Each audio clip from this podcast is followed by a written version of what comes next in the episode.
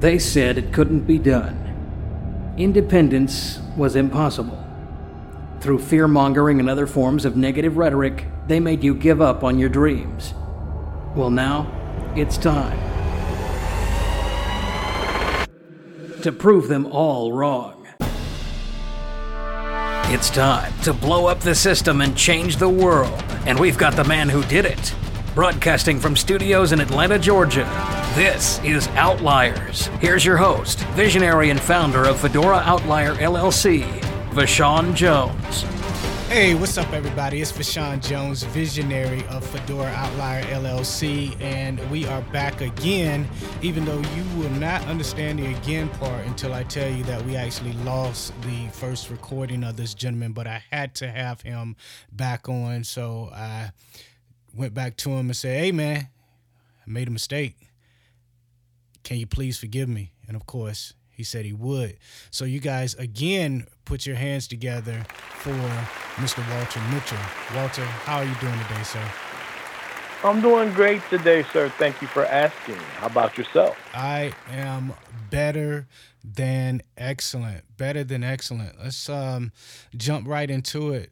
Um, as you guys know, we interview people who are doing um, amazing things in the world that are outliers that doesn't cow down to the status quo that is out here changing the world. So let's talk about this superhero that we have on the line now. Walt, where did you grow up? Uh, grow up at? Where? How'd you lose your sight? And um, tell us a little bit about yourself. Well, um, I was actually born in Marion, Alabama, um, the same city that Coretta Scott King was from, um, which is right close to Selma, Alabama. Um, I um, grew up in Cincinnati, Ohio. I moved here um, fairly early in my life, before I was one year old. Um, and things has been pretty good. Cincinnati has been good to me. Of course, I've lived in some other cities such as Atlanta, Lexington, places like that.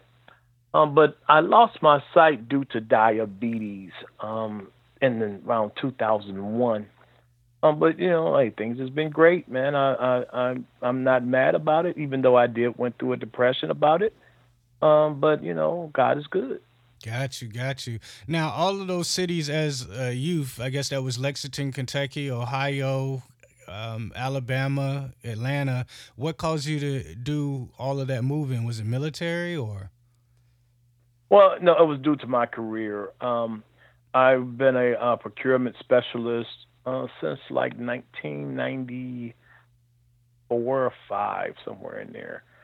Um, so far back, I don't remember. But my first job as a buyer was with Ford Motor, and um, I had to do some uh, some run back and forth to Detroit for a while. Um, and the the position that I had actually centralized procurement back to Detroit, which they offered me a position in Detroit, but I decided to move to Lexington, um, Kentucky, to take on a, a procurement position with Raytheon. So the, things has been good, but you know, I, I did a little jumping around, but it's been primarily about my career. Got you, got you. And you say you lost your sight due to diabetes. How long ago was that? Uh, 2001 is when I started going blind. Um, 2003 is when I was kicked off uh, corporate ladder. In 2005, uh, I became totally blind. Okay, okay. And so, did you know you were a diabetic, and then you lost your sight, or did you lose your sight and they say, "Oh, it's due to diabetes"? How did that all come about? Well, diabetes run very, very deep in my family, so I knew that I had I was diabetic since 1988. Um, but me and my stupid self at the time, young, dumb, and doing all the things that young people do, I did not take the time to take care of myself and what I should have been doing as a diabetic. Um, I guess I really started getting into it around 1998, which was a little too late because, like I said, in 2001, I began to lose my sight. Mm. And so was that a like a scary point from for you? Did the doctors tell you, "Hey, you know, you're to lose your sight if you don't quit"? Was there any forewarning from anyone or it's just you being bad, you slowly lost your sight and eventually, I mean, I guess what I'm saying is number one, did you have a forewarning that you was to lose your sight if you kept it up? And then number two, did you stop it even once you found out that you were losing your sight? Well, no, I really did not have very much forewarning um, uh, I I was standing in my subordinate's office um, at the time, looking out her window at because it was at the Lexington, Kentucky airport, and I was looking at a hangar um, outside her window, and we was putting together a program for women-owned businesses for Raytheon for the division that I was working for, and um, the hangar just disappeared on me and I turned around and it, it just the I mean, whole, the whole hangar. imagine the whole hangar, bruh. And I turned around and looked at her, and all I could see was the outline of her. Um, I couldn't see her facial features, what color dress she had on, or anything of that nature. Um, and she actually drove me home that day from her office, and I left my truck at the um at the site, and my girlfriend at the time took me to the doctor the very next day to the eye doctor, and he immediately sent me over to a retinal specialist. Um, and they started laser surgery, you know, the, the you know when they start doing trying to retach or close up the holes in in the in the nerve endings that are around the um the retina. And I had a couple surgeries, um, and I actually lost my right eye in surgery um, the doctor said, or the surgeon said, that my retina was so thin that it actually folded up like a piece of saran wrap, mm. and they couldn't they couldn't unfold it. That was the end of my right eye. Wow. And my left eye was my bad eye at the time, and he thinks they said that they would rather just let it go out um, naturally, and that's what it has done. Okay, okay. And so was it high pressure in the eye pushing against the the retinal or the optic nerve or well, no, they didn't give me any indication of that. They just said that my retinas my uh, was detaching, and it was because the nerve endings were breaking off. Wow. Um, and I guess that is a detachment. Um, so the the the, I, the nerve endings were breaking off, and I guess I had nerve damage so there was no fix for it. Got you, got you. And I realize yeah. this is like, you know, one of the most traumatic times in your life, but take us back to that day. You're looking out the window, so clearly, you know, you could see for the most part at that time, you're looking at a hangar, you're chilling, you're going over business, you're being the executive that you are, and in the blink of an eye, excuse the pun, you turn around uh, or you're facing the window and you can't I mean, what is what was that like? I mean, what what was the steps from the time that you saw that to the time that you're being driven home with this news that you got to tell your girlfriend? Yeah, well, I tell you, at at, at that time, I, I felt like I was invincible. Nothing could take me down physically or or mentally or any kind of way. Um, I, I had the biggest head in the world at that time. Um, so it really didn't hit me until that I wasn't going to be able to see again until my mom and my family was at the um after my first surgery. My mom and my family was there with me in the doctor's office to rehash what had happened. It, now the first one was successful, um, but he said he told me then he said sitting he said look at your family now their faces and everything about them. And because this is the best you'll ever see them again naturally. Um, that's when it hit me. You know, I was like, my goodness, this is, and I could barely see them mm-hmm. um, because, like I say, my left eye was um, was already in bad shape, and they were trying to hold on to my good eye, which was my right eye. And when he told me that, man, I was like, whoa. When he tell me that I can't overcome this situation like I have before in most things. Um, it, it took me for a loop. Um, and after that, I guess after I um, lost, uh, got kicked off corporate ladder, I really went through a very bad depression. I mean, very bad to the point to whereas I didn't want to leave the house. I felt like that um, I would never amount to anything again, and my life was over. And oh my goodness, I think I really felt like I was trying to end it naturally, mm-hmm. um, because I, I didn't want to be here and not be able to do the things that I felt that I should be doing. Um, the I had I had every stereotype that sighted people have about blind folk, and I and I, and I put that into my life at that time um, until I ran into um, this NFB organization, mm, mm. Uh, which told me that I to raise my expectations because I could live the life that I want, and at this point, I'm doing that, and I'm you know raising my expectations every day, and trying to raise the expectations of those around me, whether they're blind or sighted. Because now I get the situation of people wanting to do things for me and because they love me, you know, which is good, you know, I, and I love them too. Um, but they really have to understand that until they allow me to do the things that I need to do for myself, you're really handicapping. So I would rather I ask you for help rather than you give me help.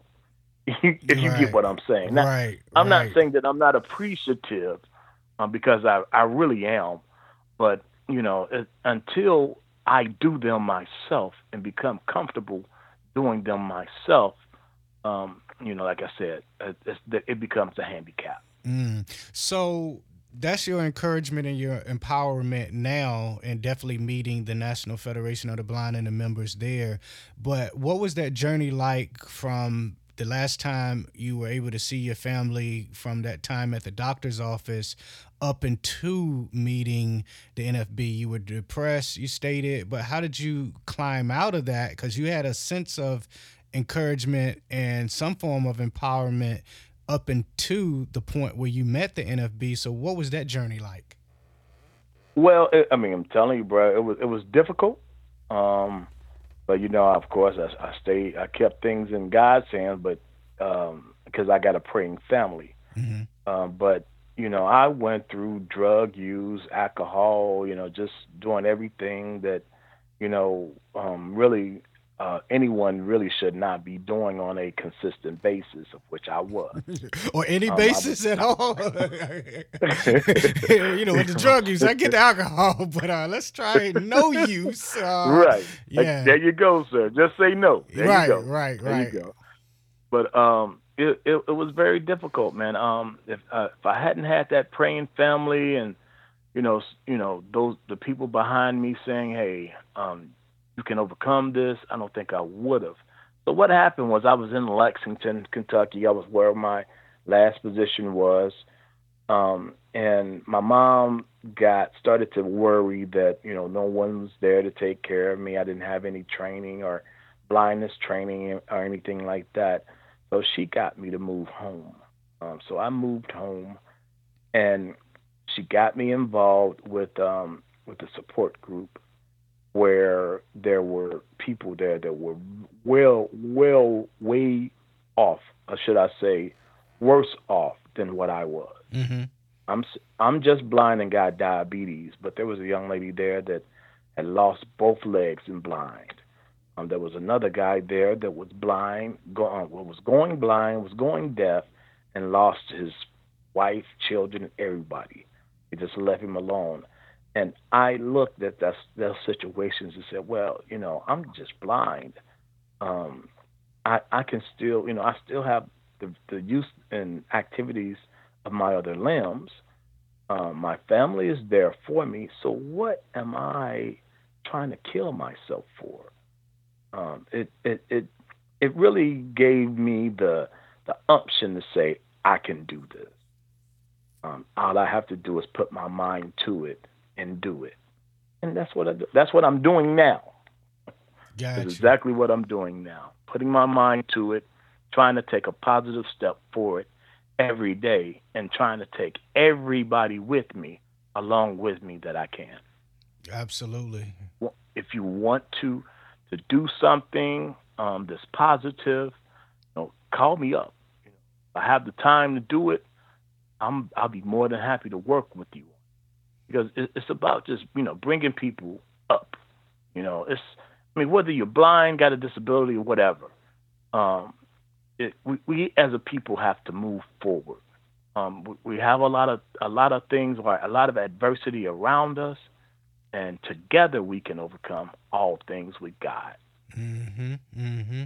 So a lot of times when I speak to a lot of men that went blind later on in life, I've had the time to counsel people that were truck di- drivers, construction workers, executives, and they go blind, and that is all they know. I mean, how do you transition from a truck driver to doing something that a blind person can do based on the limitation? Of course, you're not going to be behind the wheel of a 18 wheel truck. Um, yeah, you know what I mean. So they yeah. oftentimes lose their girlfriend, their wife, their significant other, whatever the case may be. Was that the mm. similar for you? Did you go blind and then this person leaves you, or did you sabotage that relationship? What was that like? well, on the on the contrary, bro. Now now that I'm blind, um, you know, there has been more young ladies coming around asking me for some time. You know what I'm saying? uh, I've been I've been quite blessed in that situation, uh, but um, but those people that, that that had those types of careers, it's not that you have to leave that career. You find your spot inside that career. Um, I know you can't, you may not can drive an 18 wheeler, but you can be a dispatch. Man, um, yes. I mean, there, there. If you if you're versed in that career, find where you fit now. I mean, it's not that the world that the world is over or that your life is over. It's just that you got to find a different way to do what you have been doing. So that's that's the move. In my perspective, um, procurement is primarily a paper situation. Um, you could do most of that on the computer. Um, it's just learning uh, what you have to learn to continue to do the things that you want to do. Um, of course, we can't drive, got that down pat, but there are other things that we can do um, in that career. Like I like I said, the dispatch, or you know, you might be able to work in the uh, in the inner office to, to help with the the billing, the um, estimating. There, there are so many different things that you know us blind people can do that I really think sometimes we don't put our mind to it um, because we just don't. Uh, mm-hmm. Uh, what what the reason is, I, I I don't know, but that's what I mean about raising your expectations. Um, just because you can't do one part of a job of that job, don't mean that you there's not another place that you can be and put it into. What and you have to learn um, what you have to learn to make sure that you can keep yourself um, going and move it in a positive direction.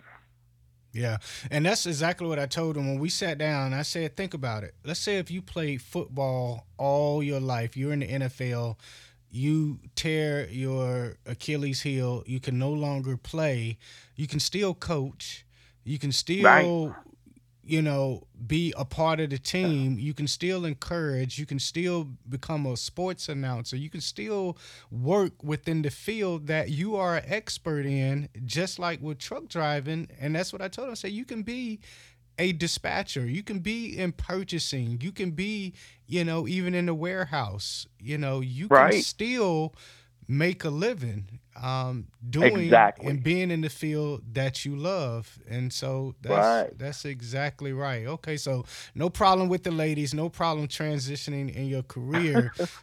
so what you're doing now is still procurement, still in your field, uh, but instead of you having to turn around and look at a supervisor, you look in the mirror and the only person that's looking back at you to make it happen is you. So what is it that you do now and how are you still making it happen in the area that you love? Well, I've um I've actually initiated a company called L2T Products and Services. Um, we do industrial. Well, we provide industrial materials as a reseller. Um, we do logistics and procurement. Of course, logistics and procurement pretty much goes hand in hand, but we emphasize on procurement. We all do, also do small business development. Um, that's where we go and talk to other companies and find um, requests for quotations or requests for proposals that suit their core competency. A lot of um, small businesses, we realize that we're trying to answer the need for our customer, but when you have a core competency, um, that's what you really need to stick to. Um, I understand, you know, don't get me wrong. If it's something that my customer is asking me to do, um, yes, I'm going to try to do it. But when I'm when it comes down to making sure that I'm able to facilitate this company's or this customer's request, I'm going to make sure that it's within what I already do or my core competency. Um, and that that's just how I do it. Is not I'm not saying that everybody has to do it that way, but if if you want a suggestion from me, the things that you know best are the things that you will probably um, have more successful and more more success in. So I suggest you stick to that. Um, you know, until you get somebody that can help you or that knows more about the other things that your customer might want. Mm. And so that that's that's kind of how I do it. Yeah. You know, I, I, try to I try to stick to the basics. You know, because the the simpler you keep it, um, the the the better chance for success. And that's the way I move. Um, I, I, evaluate a lot of things. Uh, I, I, take my time and, and try to, to come up with every scenario. Um, and I, you know, try to do it within a diverse type of setting. Um, and then when my the people that work for me come back and say, "Hey, where's our money?" You know, and I, and if I'm short this month, I have to say, "Hey, we're gonna make it." Just just just bear with me. Patience is the hardest thing to actually you know, learn and be able to deal with. Mm-hmm. Not only for me, for everybody else. So, you know, it, it comes to a time when you do have to be patient, but realize that you're moving positive. You're moving positively. You, you're taking a step forward. You know, it, things are still moving. Maybe the finances hasn't caught up as of yet, but if you continue to make that positive step, it will. Yeah, yeah. Focus on your That's, strength is what I got right. out of that, and also surround yourself with people that know more about what you're trying to do than potentially even yourself that can add to the team to make the team more valuable than the single person. So that definitely definitely makes sense. So Raytheon, Raytheon is a uh, a big company. I actually don't know what they do, so I'd imagine other people listening may or may not know. So tell us number one about Raytheon, and then tell us how your experience in working in um, what you do has helped you to become who you are as a business owner now. Well, um, Raytheon is a prime contractor to the government. Um, they do a lot of um, well, they do a lot of stuff. Uh, Raytheon is a very large company. The division I worked um, at was the division for the Special Operation Forces support activity. Um, so we did all like the Green Berets and the Delta Forces, things of that nature. We did contracts to support them. And of course, you know, I could tell you what we did, but I'd have to kill you afterwards. you know, I don't want to die, mean. so don't tell us.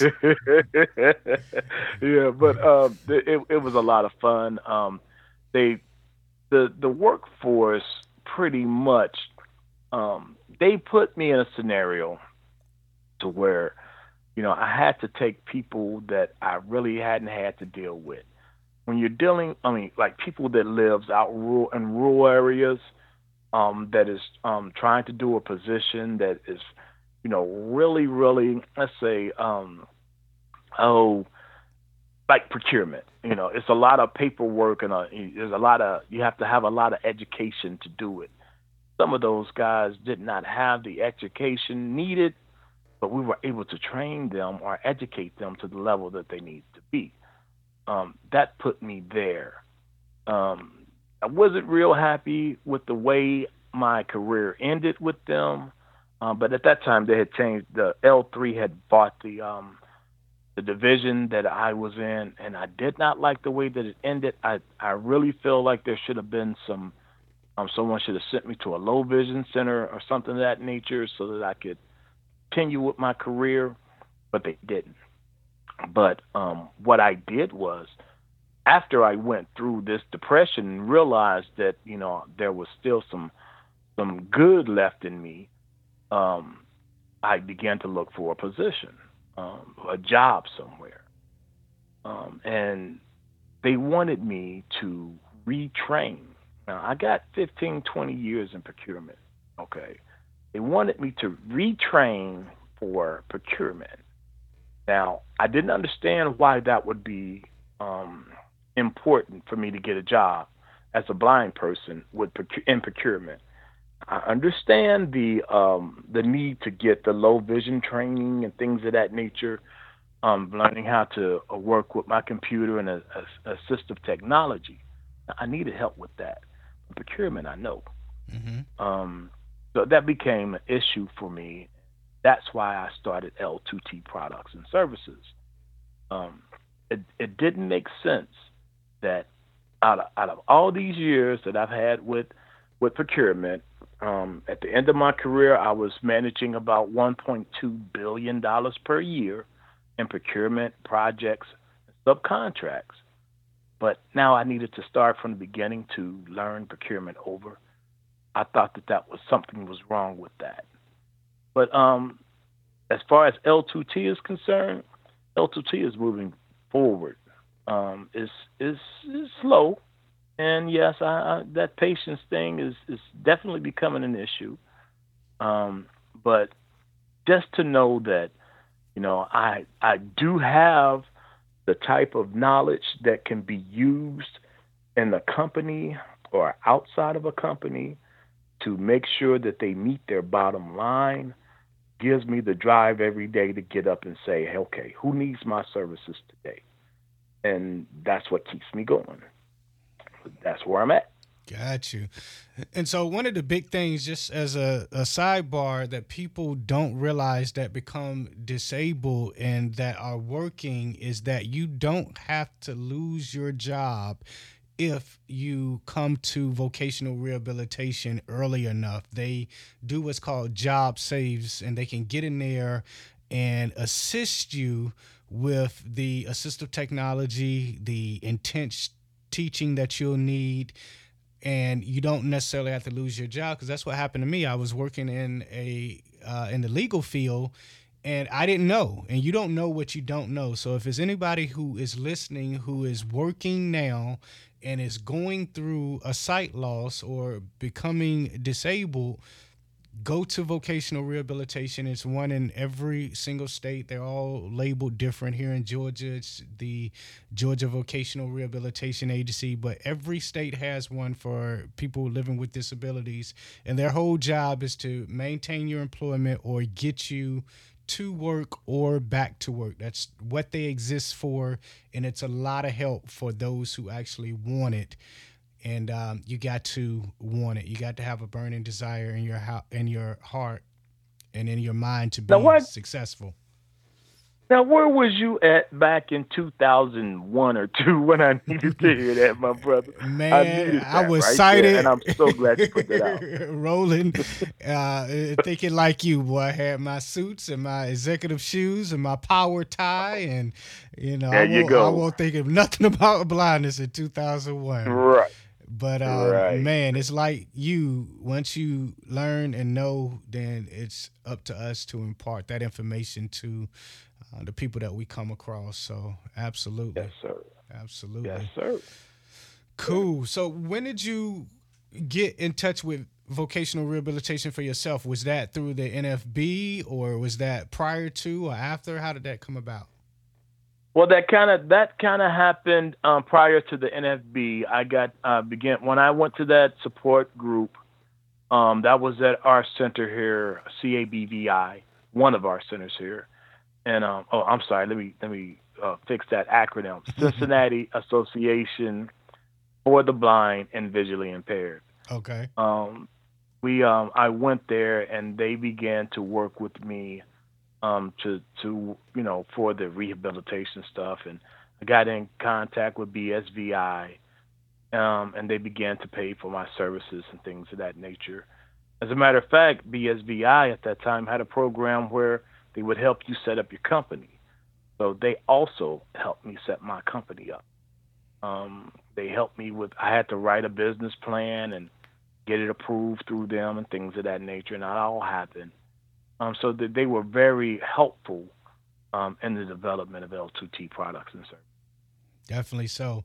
And the same with me. Fedora Outlier was started because I wanted to teach assistive technology on a global scale, something that really hadn't ever been done before And vocational rehabilitation. Um, helped me as well. So the reason why you're able to hear both of us is through number one, our desire to still be successful despite our disability, but we wanted to be business owners, which being a business owner allows you to bring other people on board and to be able to assist them with their goals, thus assisting the company and the owners of those companies to um, be successful as well. So you can still do yeah, it. Uh, the yeah, the BSVI here in Ohio is through Ohioans. I mean, opportunities for Ohioans with disabilities, um, and they are the the funders, or the funding source for our uh, vocational rehab and BSVI Bureau of Services for visually for the visually impaired. Um, it's a good organization. Um, of course, we got our qualms with them and things of that nature that we don't like, but you know, all in all, they're helping people with disabilities, and that's what's important. I mean, I think we have to move forward to get the service to where we want it, um, but the service is there, and it's for us to use. And I suggest that everyone that has a disability check into that vocational rehab or check into that BSVI to see just how it can benefit you and your goals.